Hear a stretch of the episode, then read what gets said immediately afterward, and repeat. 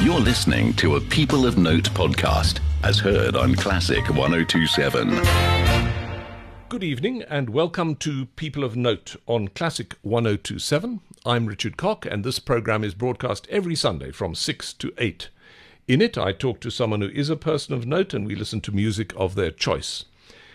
And I'm very happy to tell you that we have a photographer in our program tonight. His name is Roger Ballen, but I think photographer is probably not what describes you best. Roger, first of all, good evening and welcome to the program. Uh, good evening. It's a great pleasure to be here this evening. And how do you describe yourself? Well, I guess uh, you know you limited the words, so I would just I would guess I would call myself photographer artist. Although some of my work lately has not been in the photographic area; it's been in drawing and painting installations. But so I guess the only words I could use is photographer artist. But one of the reasons you're on the program this Sunday is that you're uh, doing something with artscape and with ballet uh, and opera.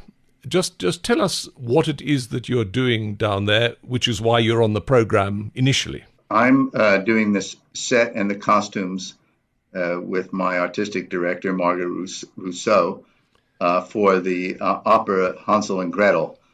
Uh, so uh, we're making um, all the sets, designing the sets, doing the um, planning for the sets, the making the interiors, doing the costumes and so we're involved in all those uh, aspects, um, except physically building the sets. They have another team doing this, but you know, it's all about uh, aesthetics of design. And that's a production which is coming up starting on the 3rd of April. Yeah, it's the 3rd, the 6th, the 8th, and the 10th at Artscape in, in Cape Town, the Hansel and Gretel opera in the main um, Artscape building. Actually, I have to say, it does seem quite odd to be doing live opera now because that's a big theatre, isn't it? It's huge, actually. It's per- perhaps the biggest theatre in South Africa. I think there's 2,000, something like that, seats. So it's a mammoth, mammoth uh, opera, a beautiful um, uh, opera setting. Um, and unfortunately, um, uh, maybe fortunately, at least they're allowing it to happen, but the maximum amount of people that can view the opera at any given time is 100. And there must be uh, is it with orchestra as well, or is it pared down orchestra? What, because there must be, you know, 40 or 50 people involved in the production. Yeah, the orchestra is uh, operating in, under certain uh, conditions, but they are fully operational as well as the actors, uh, again, under certain conditions. But, you know, um, these conditions shouldn't necessarily be noticed uh, by the audience. Yeah.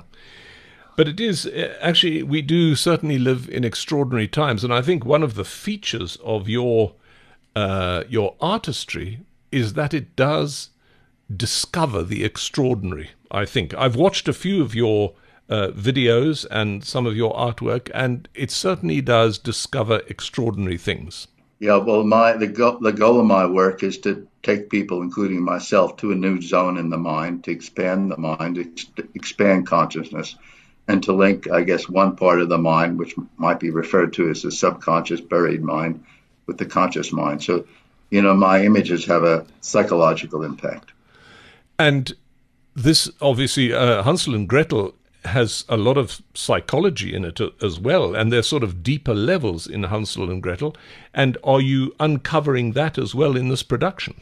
Yeah, I, I think so. You know, the set obviously brings out certain um, aesthetics uh, of mine, and my aesthetic is uh, harmonious in some ways with the, the, narrative of Hansel and Gretel. So I think they add another uh, between the original narrative and my narrative and my set.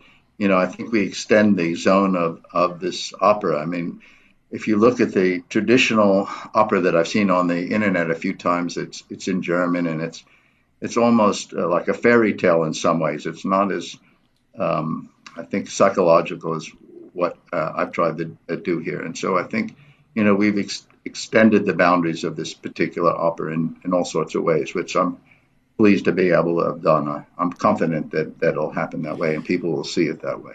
Well, we're going to uh, talk about that again later, but we're going to listen to your first piece of music now, which is called Chain Gang. And I think this is quite appropriate because after that, I want you to tell us how you came into this world of photography because you started well, your life as something as something else. So let's listen to Chain Gang. That's your first choice and then we'll come back to the story after that. Here it comes. That was Chain Gang, the choice of Roger Ballen, who's my guest in the in People of Note tonight. Uh, Roger, some of these pieces of music you might like to talk us through also as to why you chose them. Well, you know, in a lot of ways, I'm a product of the 60s. Um, I grew up in New York City, um, went to high school there, went to University of California, Berkeley, um, the late 60s, early 70s.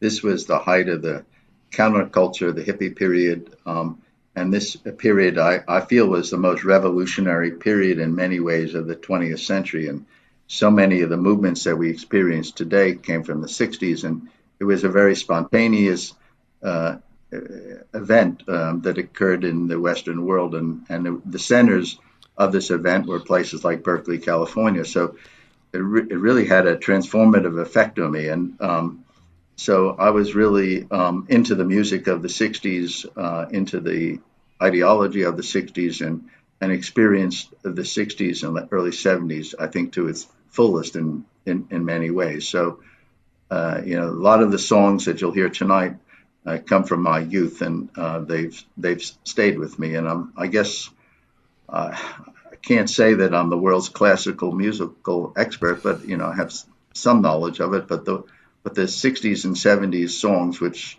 I think a lot of these songs have a, you know, an ongoing presence, uh, even though they're sung 40 or 50 years later. So I think, um, you know, they're, they're, relevant now in some ways because they, they stick with people like the Chain Gang. Yeah. Uh, and you actually didn't start as a photographer artist, or have you always been interested in that? Because you, your other life was as a geologist, I think you know, look, my mother started one of the first photo galleries in America in the 60s with some of the most famous photographers and worked in Magnum, which was the center of creative photography in the 60s in New York City. So when I was in my teens, I met the most famous photographers of the world. They were very friendly with my mother. They gave her books and photos, and she was passionately involved in this field. So uh, by the time I was 18, when I got my first uh, camera for graduation, I went out there like a bullet. And by the time I was 18, I could take really excellent pictures. I mean, in the latest book I did, or book a couple years ago called Ballenesque, Roger Ballen, a retrospective, published by Thames and Hudson, you can see photos I took in, at age 18, and I'm proud of those pictures. They're powerful photographs. So I was ready to go at age 18 because I had like years and years of, of watching and listening and building up this need to do photographs. And I was just hooked the minute I got that camera. But I didn't do this as a profession. I decided, and my mother thought it was a bad idea, and I wasn't into commercial photography. You got to understand, I was part of the counterculture, so advertising, corporate, uh, doing things for corporations, uh, doing things for uh, consumable goods wasn't in my headscape at all. So, you know, I was just doing it as a expression of Roger Ballen, and that's that's the way it's always been. You know, for 54 years now of doing pictures, it's always been an expression of passion. And I decided to do another career, which was uh, geological, and uh, I did that for about 25 years. But, but I always have done photography since 1968 to 2021. I've been doing that every year. Yeah, but in fact, that's what brought you to South Africa. It was the geology. Yeah, well, the first thing that brought me to South Africa in 1973, 74, I hitchhiked from Cairo to Cape Town. It was a nine month trip, a backpack trip from Cairo to Cape Town, and that's how I got here initially. So, um, and then I um, went and did an overland trip from Istanbul to New Guinea, and went eventually went back to America. Did my first photo book called Boyhood, and then did a PhD in in the geological area and then married uh, my current wife, uh, Linda Moras, or Linda Moras Ballen, who's an artist, a teacher, who's a very excellent teacher. I always say she's the best art teacher in South Africa. Um, and I married her in 1981 and have lived in Johannesburg actually permanently since 1982. Well, it's an amazing story. And obviously, all the way along, you've been taking photographs. Yeah, 54 years of taking pictures, you know, 54 and, years. And that must pictures. be, yeah, I was going to say, it must be quite a collection of pictures, one way and another. And you must tell us also where people can see these images. So give us an idea for our listeners where they should go to see some of these images. Well, look, I have I think I've done like 27 books already. So, but a lot of these books aren't available in the bookstores, and so I think there's two places to start if you want to see my work. One is um, you can see my website. You can look under rogerballen.com, uh, and that has a lot of uh, interesting aspects of my careers, from the collections to the photos to the films, all these things. So the website is has the most concise information. And then if you're interested in the books, you know, you can. I think Ballenesque is available. Um, the World According to Roger Ballen is available, and Roger the Rat are, is available in South Africa. Those are the latest books. I, I would think that they're still in stock uh, in South Africa, and you know, you can ask the bookstore owner um, whether what is available and what they can get a hold of. Okay, now I just want to spell your name for our listeners. It's Roger, and the surname is Ballen, B A L L E N. So just so that you find the right place or find the right book. But we're going to hear your next choice of music now, which is some klezmer music. It's uh, called the best of from an album called the best of Yiddish songs and klezmer music, and it's called Freilach. That was some klezmer music chosen by my guest in People of Note, Roger Ballen. Roger, does that have some resonance with your past as well? Yeah, uh, definitely. You know, America basically is made up of immigrants, and uh, my mother and father's family came from Russia um, as Jewish immigrants, and they were very Jewish in so many ways. They could speak Yiddish, um, and they uh, basically um, came to the United States um, towards the end of the 19th century and located themselves in Atlantic City, New Jersey, and Lancaster, Pennsylvania. So, you know, they were part of Yiddish culture, old Jewish culture, pre-war, World War II, World War One culture, and so, you know, their mentality was very, very um, old Jewish Yiddish, and Yiddish they could speak it, and sometimes they tease me with Yiddish words. So, you know, it's it's the roots of my family life, uh, the, roots of my heritage in many ways go back to old Jewish um, culture. And New York, you know, it's a very, it's the most Jewish city in the world outside of cities in Israel. So, you know, it's, you know, I grew up in New York, so the old Jewish culture um, yeah. Was, was predominant there. Now, and I noticed that, in fact, a lot of your uh, your photographic work, your artistic work, is done in black and white rather than in color, which gives it a sort of slightly documentary historic feel as well.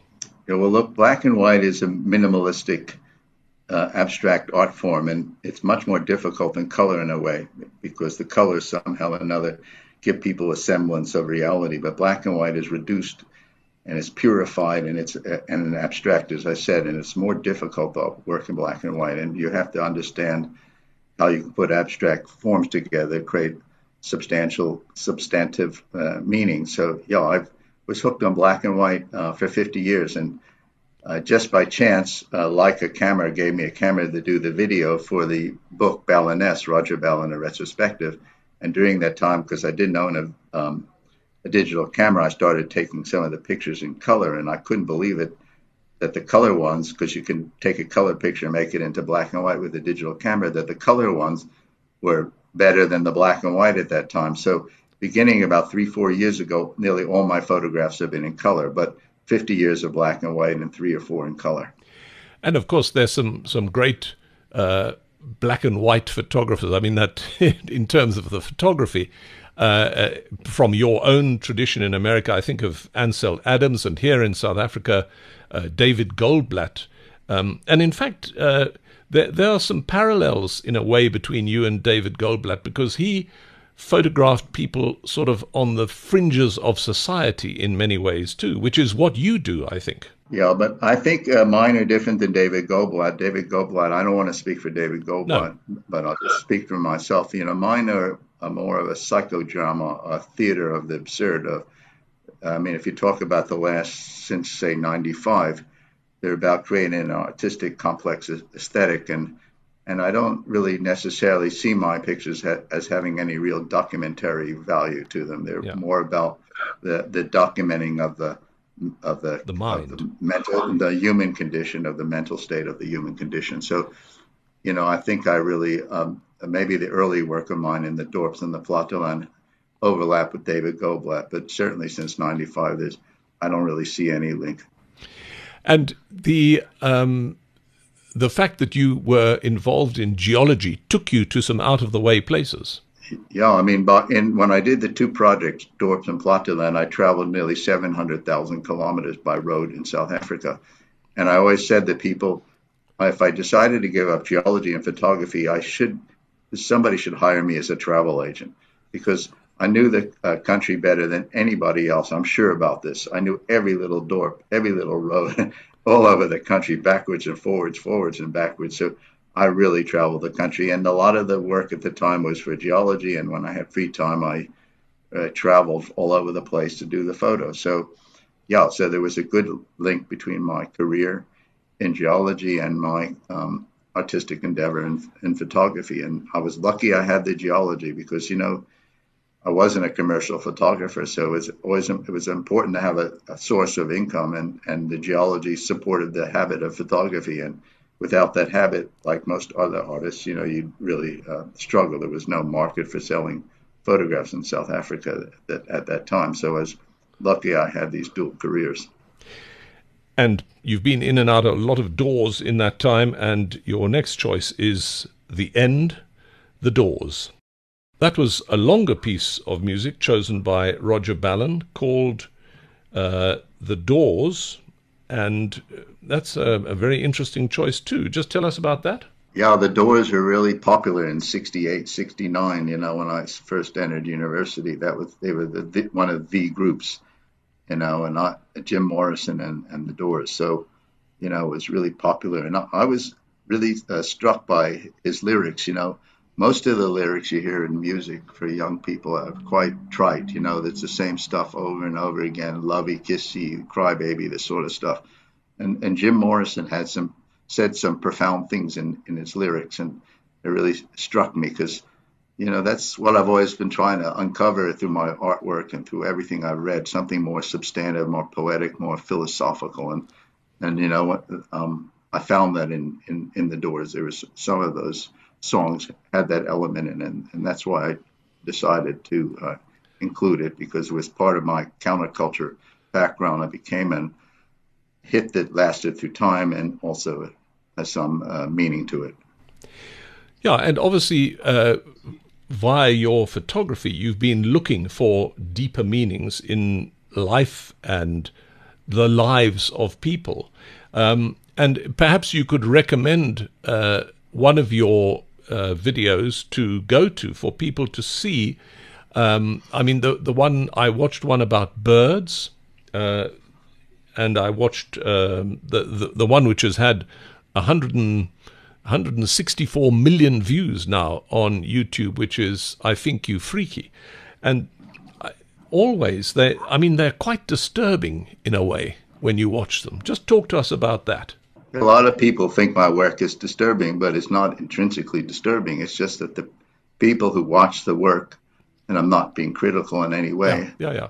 having having having come into their uh, having um, found something in the back of their mind, as Jung said, the shadow side. They haven't been able to find that thing in the back of the mind, and they've pushed it down, repressed it, and um, my work for some reason or another. I can't say why. I don't necessarily try to do anything. I just try to produce strong work.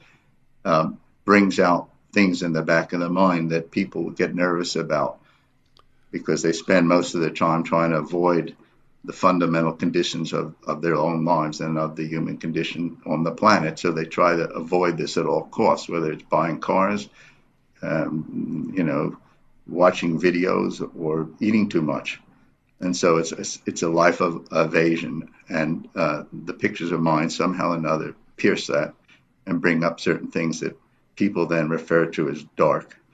but they're not intrinsically dark. In fact, I find my pictures quite absurd and humorous, and a lot of people also find them absurd and humorous. It just has something to do with the state of the mind of the person viewing the pictures. Well, I guess that's always the, the case that people are interpreting what they see for their own purposes.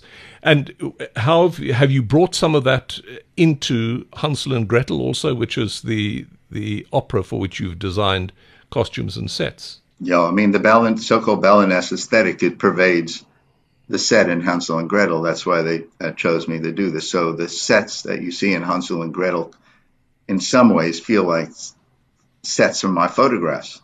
You know, there's a link between the sets yeah. I make and, and come up with when I make my photos and the type of sets you see on the stage. So there is uh, that inherent uh, link between the Roger Ballen aesthetic and the narrative of Hansel and Gretel. So the, the you know the, I've integrated the two, and I think, as I said earlier, that's why I think the opera um, will be different, take people to another zone, and, and challenge the nature and meaning of, of the opera in, in particular and that's the opera which is coming to Artscape on the 3rd uh, of April and then running for several performances.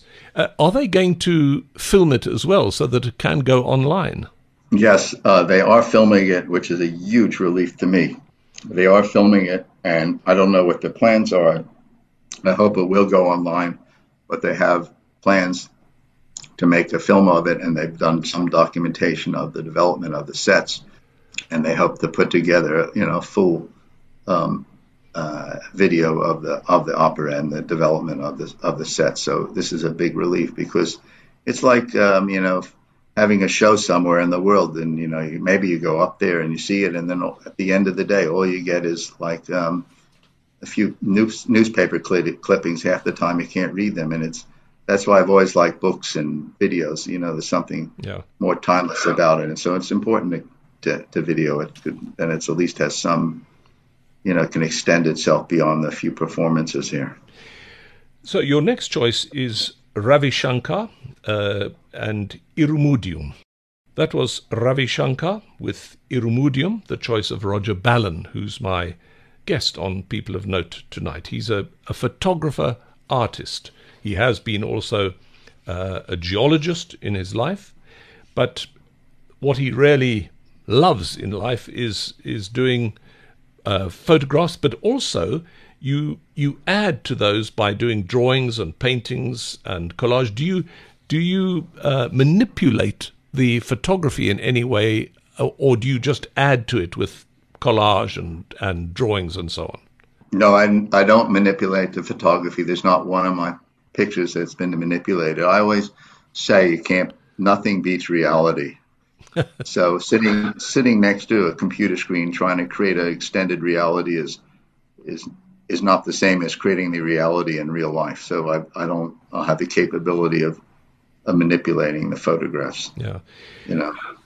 But are you do you call yourself an artist as well apart from being a photographer? Yeah, I mean, I'm, you know, the the problem these days is um, what is an artist? You know, for me, it just comes down to one thing because it's become such a multi-dimensional overused word. And you know all artists all it really means is that you use a media to express yourself. And so you know uh, photography photographers can become artists.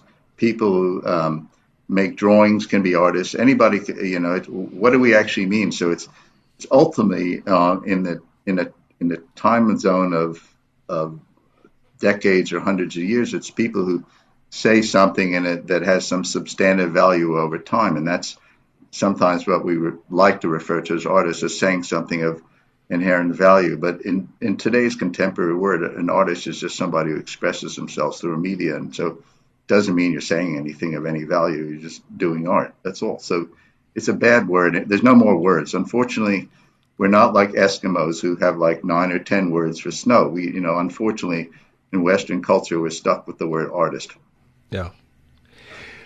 Your next choice is Paul Simon, and this has some resonance with South Africa Diamonds on the Soles of Her Shoes. That was the great Paul Simon with Diamonds on the Soles of Her Shoes. And that brings us to uh, a strong South African connection also with Ladysmith Black Mambazo. What was it about South Africa, or what is it about South Africa that keeps you here and attracts you? You know, there's so many things about South Africa that uh, keep me here. You know, it's, you know, uh, whether it's the weather, whether it's the diversity of the people, whether it's the warmth and friendliness of the of the culture, um, whether it's the uh, differences between one culture and the next, whether it's the wildlife. You know, there's so many things that um, have kept me here over the years, and it's it's I really am so thankful uh, to the country for uh, giving me the opportunity to do the things I've, I've, done here over the years. So, you know, I am a South African citizen. So, um, you know, I'm not just an outsider here. So, and, you know, and you a, yeah, you obviously great wealth. Of, oh, it's provided me with a great wealth of of of, of life and process here. And but you still travel a lot. Well, before COVID. Uh, uh, yeah. I mean, I was a lifetime platinum member of South African Airways. Yeah. so, uh, so uh, I uh, usually I travel uh, maybe ten times a year overseas. I traveled so much, and so the last 18 months, um, it's been the least I've uh, traveled since 1968. Wow. So yeah. yeah, so so lockdown, but but that in itself creates opportunities, I think, or has it not for well, you? Oh yeah, because I built the um, a center, um, the Roger Ballen Center for the Arts. It's called the Inside Out Center. It's um, 48 Jan Smuts Avenue, across from the Westcliff Hotel, up from the Holocaust Museum. So I built a whole new building, a museum um, that I moved into in August, and we'll be showing um, different forms of group shows um, that have something to do with Africa, with the Roger Ballen aesthetic, which are important to the South African public and and uh, a range of artists and, and public here. So it's been a if there couldn't have been there couldn't have been a better time to have this lockdown because I've got this whole building and the center uh, moving forward. And I'm really, really excited about our program uh, in the future. And again, where do people find information about that? Well, the center has it hasn't had its first exhibition, but you can go to my website and there'll be uh, information regarding the opening of, of the center and, and events in the center. This will probably take place towards the end of the year. I, you know, it's no point trying to do these things with this COVID problem. Yeah. So, uh, you know, we're, hopefully by the end of the year, um, the veil of, of COVID will have been lifted and we can start the first uh, exhibitions at the center on 48 Jan Smuts Avenue, which is in Forest Town. Johannesburg. Well, you must please let us know when that happens, and then we can uh, advertise it here on Classic 1027. Your next choice is Leonard Cohen. Sadly, he died uh, last year a very interesting. I mean, earlier on you said you were interested in the lyrics of songs, and his lyrics are really extremely interesting. This one is called "You Want It Darker," and it features Cantor Gideon Zelermyer. Uh, it's Leonard Cohen. That was Leonard Cohen with "You Want It Darker." Now, if you like, there are many layers in Leonard Cohen, just as I'm sure there are many layers in your uh, artworks too. Uh, what a, I mean, he's a really interesting guy.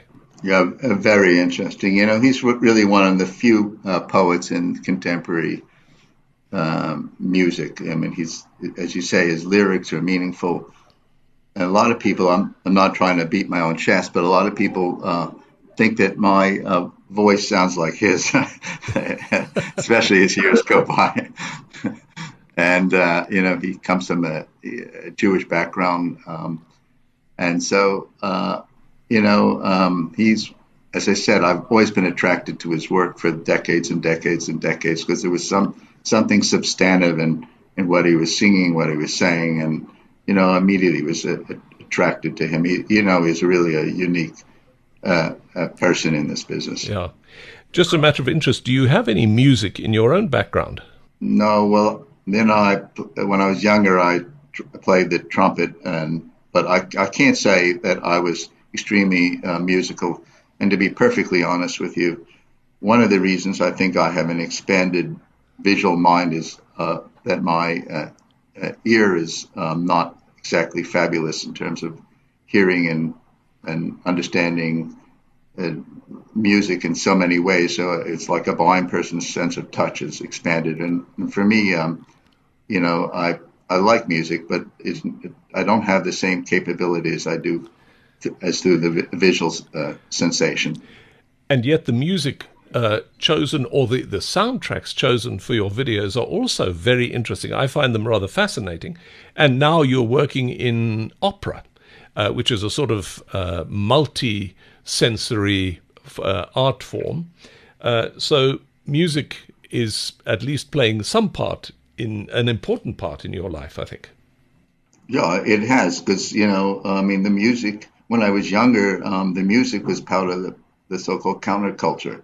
So I was a I was at Woodstock, for example, and and you know went to Dylan and Joan Baez and this one and that one concert. So it played a huge role in in my development as a young man. It was a form of finding oneself, a form of rebellion, a form of of, of um, speaking out against culture and coming to terms with maybe more um, important things in life. So music was almost a form of philosophy in the late 60s and early 70s, 70s. And so it played a huge role in the development of my foundation or my career as, as an artist, I think. You know, I, I think it was integral to many of the things, uh, of where uh, many of the places that I'm at right now. Yeah. And uh, your next choice, Pink Floyd, from uh, the album The Dark Side of the Moon, is Brain Damage. Just uh, we, let's listen to it and then we can come back and talk about that. That was Pink Floyd from the album The Dark Side of the Moon, and that was a piece called Brain Damage, the choice of Roger Ballen, who's my guest in People of Note tonight. You're, that's a program you're listening to on Classic 1027. This program is broadcast every Sunday from 6 to 8, and as I'm doing tonight, and thanks to the wonders of modern science, I can do it remotely. I'm talking to Roger Ballen, who's in Cape Town, getting ready for the performances of Hansel and Gretel, and I'm talking to him in Joburg about, in this case, brain damage. Roger? Yeah, thank you. So, look, um, the issue of Pink Floyd and, and this uh, particular song is goes back to the issue of normality. You know, again, this was an important concept that came out of the 60s and early 70s. You know, what is normal? How do you? Why do you call yourself normal? What? Where is, does society have any leaders that are actually normal but not insane? What do you mean by insanity? These are all important uh, issues that were explored, and the issues of normality, insanity, what is madness, you know, pervade a lot of my photographs. So when people look at my pictures, they think, "Is this real? Is this possible? Is this is this only Roger Ballen, or did this really happen in the world? Because can this happen? Because if something happened like this, it, it might be considered insanity. Do I want to deal with insanity? Am I scared of insanity? Am I insane? What do I mean by insanity? These are all important, profound issues, but people are a little bit uh, reticent to deal with them. Because uh, that's what the world is today. I mean, we are living in a confused time, and I see your next choice is called Ball of Confusion. Uh, let's listen to that one, and then we can discuss it afterwards. That was a piece called Ball of Confusion. That's what the world is today. Uh, Roger Ballen is my guest in People of Note. Roger, uh, does your work in any way have political comment as well? Well, uh, I don't consider myself a political photographer, but you know, in an obvious, overt way. But I come to, but but they are political in lots of ways. Because, for example, you see a lot of animals in the pictures and the relationship between humanity and the pictures and the animals is not a very comfortable one. It's a very unhealthy one. It's a very divided one. It's a very separated one. So, you know, that is a statement in its own way. But it's not only about that. You know, you can't define my pictures in one way or the other. My pictures are multi layers. Sometimes the meanings are opposite. So, you know, we could. There are political elements in them, and I would say that if one wants to go back to the fundamentals of what I'm trying to do and trying to say. They're about the politics of the mind, of getting one part of the mind to talk to the other part of the mind. That's, in my personal opinion, the problem on the planet. Until the people have a more holistic, deeper understanding of their, themselves in some way or another, you know, progress is limited. It, you know, will be will be continually dominated by the, you know, the more uh, deeper psychological instincts of, of, of, the species. And you know, this is what we find over and over again, and it doesn't disappear. You know, the older you get, you just see so much of what's going on is just one big circle, and you just hope that there's stability, you know, and stays that way. But you know, there's always something coming around, whether it's COVID or whether it's some war somewhere that, you know, that um, can cause a, a conflagration in, in, on the planet in, in, one way or another. So yeah, you're right. Um, the you, only way is it, the only the politics is the politics of the mind. That's what yeah. I've been focused on, not necessarily about one particular country's politics over no, another. No, I understand that. But on your on your travels, which have been quite extensive, I mean, you've been down Africa and then you went also to New Guinea. Have you ever found yourself, and and I mean this in a sort of physical sense, in a conflict zone other than a mental conflict? Have you found yourself yeah, in a physical yeah. conflict zone? Plenty, plenty of times. Plenty of times. Plenty and, of times. And has and, that you know, produced uh, um, material for you for your photographs also? Yeah, I mean, it's it, it, war and aggression um, and uh, dis, dislike of, of human uh, values. Um, uh, yeah, it's it's true. I mean, it's it's it's a state of mental chaos. That's what happens when war happens. It's a state of breakdown of the of the rational values of the species and taken over by the irrational values of not values, irrational uh, instincts of, of the species, which uh, then uh, pervade for certain periods of time. So, yeah, this is just a um, a, a, revelation of, of the deeper instincts of the of the species. So, yeah, which you which come up throughout, which reveal themselves in all sorts of subtle and non-subtle ways in, in my images. Yeah, it's clear. Yeah, but you but seem you seem also to be able to make friends with people on the fringes. Uh, I mean, I see you in your videos chatting to people quite uh, comfortably one on one when they're obviously, uh, I mean, they're they're people, but they're not from your sort of um, your sort of circle of friends. They're just uh, people who are living, and you obviously have a, a feeling to be able to talk to people.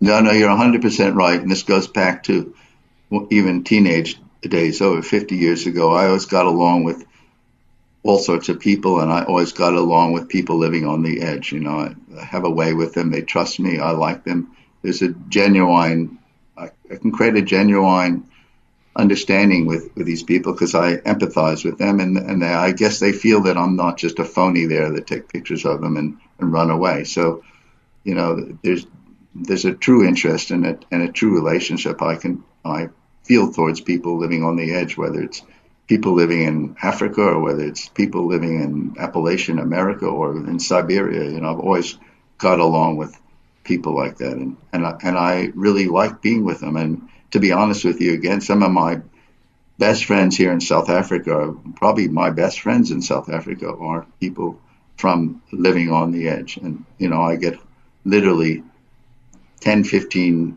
messages a day from people that I've some of them that I've known for 20, 30 years, and and and they trust me and like me, and I've I guess I've been a doctor, a lawyer, a psychologist, financier, a psychologist, a teacher, a, a chauffeur, a food provider, a clothes provider for hundreds and hundreds and hundreds of people here over the years. So, you know, I can really look in the mirror and say, you know, I've uh, done only uh, good to the people I, I, have worked with, and I I don't think there's one enemy I've created among these in you know the thirty something years that I've photographed here. Yeah. Well, your next choice, uh, we were talking about uh, places of conflict. This is the warrior from the original cast of Ipi Ntombi. That was the warrior from performed by the original cast of *Ipi Ntombi*, the choice of Roger Ballen, my guest in People of Note. Roger, do you ever uh, acknowledge in any way the, the people who have been part of your photographic world? And I'm thinking of these uh, people that you've photographed over the years, the ones you've just been talking about, who are your friends. How because in a way, photography can be quite intrusive in people's lives. You say that uh, you're very friendly with these people, and yet you're displaying sides of them uh, which are quite revealing. Yeah, well, look, you know, I'm not the only one so called doing that. If you read a newspaper, look on the TV, listen to the radio, look at magazines, you know, this is uh, pervasive in everywhere in human society. And um, watch the BBC, watch CNN, turn on any TV channel. It's the same stuff over and over again. So, you know, uh, not necessarily excusing myself, but I think that the real issue is, is my pictures have a piercing value and um, they stay with people. And then people, as I said, don't necessarily like to be unsettled that way because the crux of the picture goes straight into their state of being, and that upsets them. And then they try to blame that upset on me. Well, the, while the real upset is the fact that they haven't created a their own uh, state of being that with any uh, insight. And so that's that's my opinion to tell you the truth. Because when I show these pictures to the people that I work with, and I always give them the pictures, they love them. They love them. They're on their walls. They want more of them. They show their friends, their family. And to tell you the truth, which is the real truth, I think nine out of 10 people I show these pictures to who have taken the pictures of find them funny. They don't find them disturbing. Yeah. They find them humorous. Yeah. So why is it that the people looking at the pictures find them humorous and, and other people say they're disturbing? So it tells you a lot about the people who look at the pictures. Yeah. Your next choice, Janis Joplin, Me and Bobby McGee. Let's just listen to it and then you can tell us about it. That was me and Bobby McGee, uh, Janis Joplin performing. Uh, Roger, why why have you chosen that one? Well, Janis Joplin, Jimi Hendrix, uh, Joan Baez, Bob Dylan, Leonard Cohen, they're part of this um, counterculture uh, period. So Doors, you know, a lot of these people uh, died of drug overdose, suicide. They were part of this loud uh, rebellion by the youth in the late 60s, early 70s. And it was a three, four year period uh, that this occurred in. And as I said earlier, it had major, major ramifications for culture in the world f- following that. And, you know, so this was like a primal, a primal creative uh, vision uh, that um, pervaded uh, Western culture during this time. And, you know, I was uh, deeply affected by the, this music and, and the, what it said, like a lot of other people at the time. And then, you know, these people disappeared. Janis died, Jimi died, and um, Doors died, Jim Morrison. And, you know, then it sort of disappeared, this whole movement. And, but, you know, it's always interesting to find, you know, I'm 70 years old, I'll be 71 next month a lot of the people who came out of this period, this three, four year period, are, seem to have a different viewpoint of life. They, there's something more substantive about a lot of these people than the people who came a little later. This period, I can't tell you the type of impact it had on on, a, on many of the participants at a certain age uh, during this time. It, it, really was it was pervasive. It's like somebody who's experienced the Holocaust or somebody who experienced you know, being uh, in a city that got bombed out in some way. It just it just never left them. It, it created a view of the of, of oneself and the world around them that you know just had an extra layer of, of insight. And earlier on, you talked about uh, Woodstock, and the, the, you were there. I take it. Yeah, I was, I was there, and um, it was sort of an interesting uh, story because the New York Times called me up right before Woods, the 50th anniversary of Woodstock a couple of years ago and and said, did I have any more Woodstock pictures? Because I had put one in one of my books. And I said, I don't really think so. I'm not sure. I haven't looked at my contact sheets. So I actually found my contact sheets. And there were three contact sheets I had. And I couldn't believe it. I found like eight really great pictures from Woodstock. And that really told me something about Roger Ballen at the time, about my capability. And um, when I saw those pictures at age early age 19, I was able to take really great pictures, as I told you. So by age 19, I was ready to go as a photographer. I had the vision and I had the capability of transforming the world through a camera, and that was really uh, what was interesting about my experience at Woodstock. Besides all the other stories, I could spend the next hour talking about my stories about uh, Woodstock um, here with you. I don't, I don't know where to begin, but you know, it, it, again, it was one of those experiences that you know left you with something. Well, let's begin with Crosby, Stills, and Nash. Uh, this is called Woodstock. That was Crosby, Stills, Nash, and Young from Deja Vu. That was called Woodstock, the choice of Roger Ballen, who's my guest in People of Note and who was at Woodstock in the days of Woodstock and has the photographs to prove it. And I see that your your final two choices are rather more conventional uh, in in terms of uh, classic 1027 listeners. That's the Trout Die Forelle and the theme from Schindler's List. I'm just interested to know when you're working, and presumably, do you um, produce a lot of the work yourself, or do you? Uh, is that done by other people now? In, in I mean, you directed. No, no I, I have one assistant uh, artistic director called Marguerite Rossouw. She's worked for me for 14 years. So basically, she's the only one that, at least on the photographic side, that um, comes with me and actually uh, assists me in the in creation. So there's just one other uh, person. There are other assistants who, who come. Some of the people have, uh, again, uh, worked with me as young people for many years. They're from the other side of the, of the city um, who help, you know, with building things, moving things. You know, a number of these people, one of the persons I've known for 25 years now and the family for over 25 years. So the people that I, in these families from the other side that I work with, uh, that help me with the more, uh, I don't know, laborious jobs, but, um, but only uh, one other person is involved with me in the creativity, and that's uh, Marguerite. So. Yeah, so it's it's an amazing legacy, and, and I assume that this uh, uh, place you've created on on Jan Smuts Avenue in Forest Town is going to be your legacy.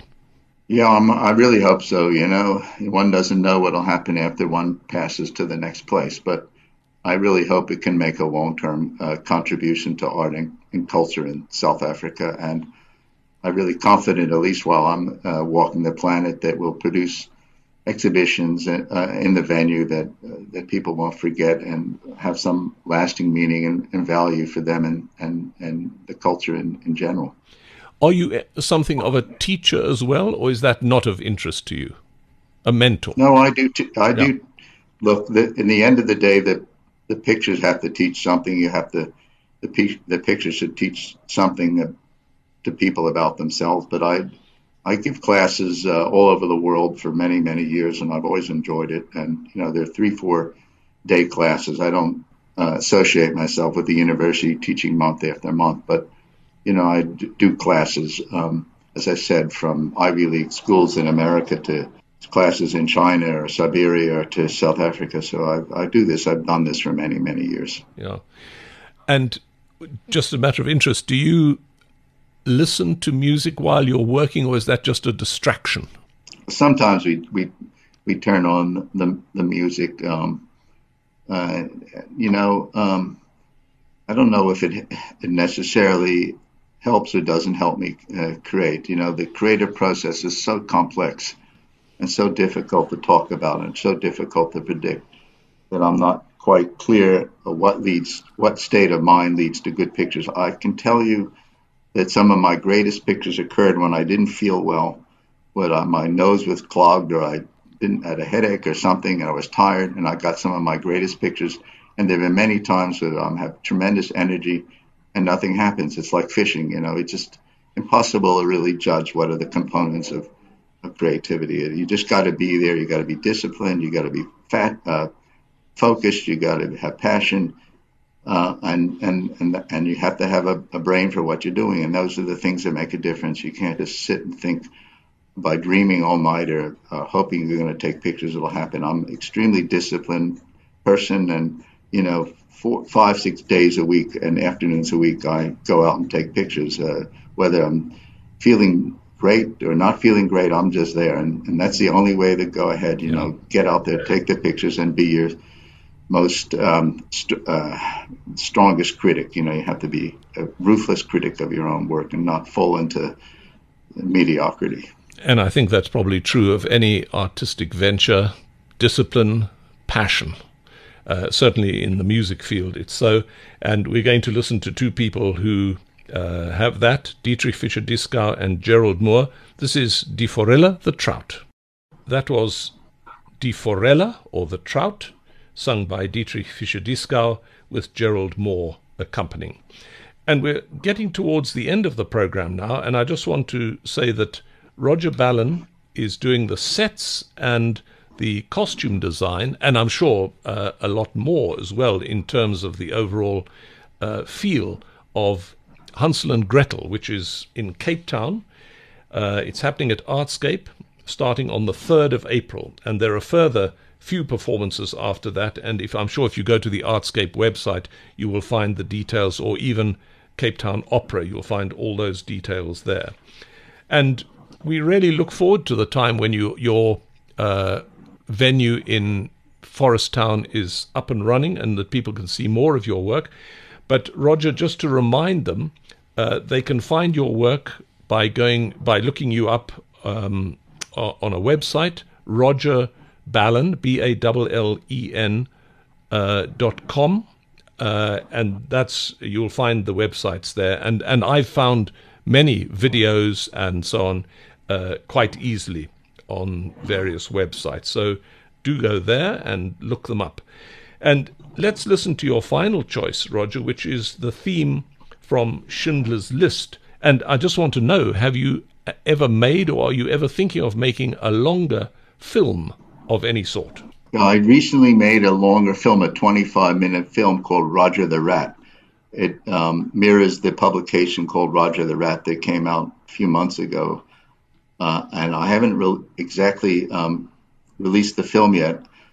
I thought it might be better to release it in a few months after this COVID crisis has sort of toned itself down. So there will be a 25 minute um, uh, film, and it stars Daniel Buckland. Uh, he did an absolutely fabulous job as Roger the Rat, and um, um, he's he's just a great mime artist, and and um, the film will, I'm sure will have a profound effect on people who, who see this film. Uh, hopefully, it'll be released in the next few months.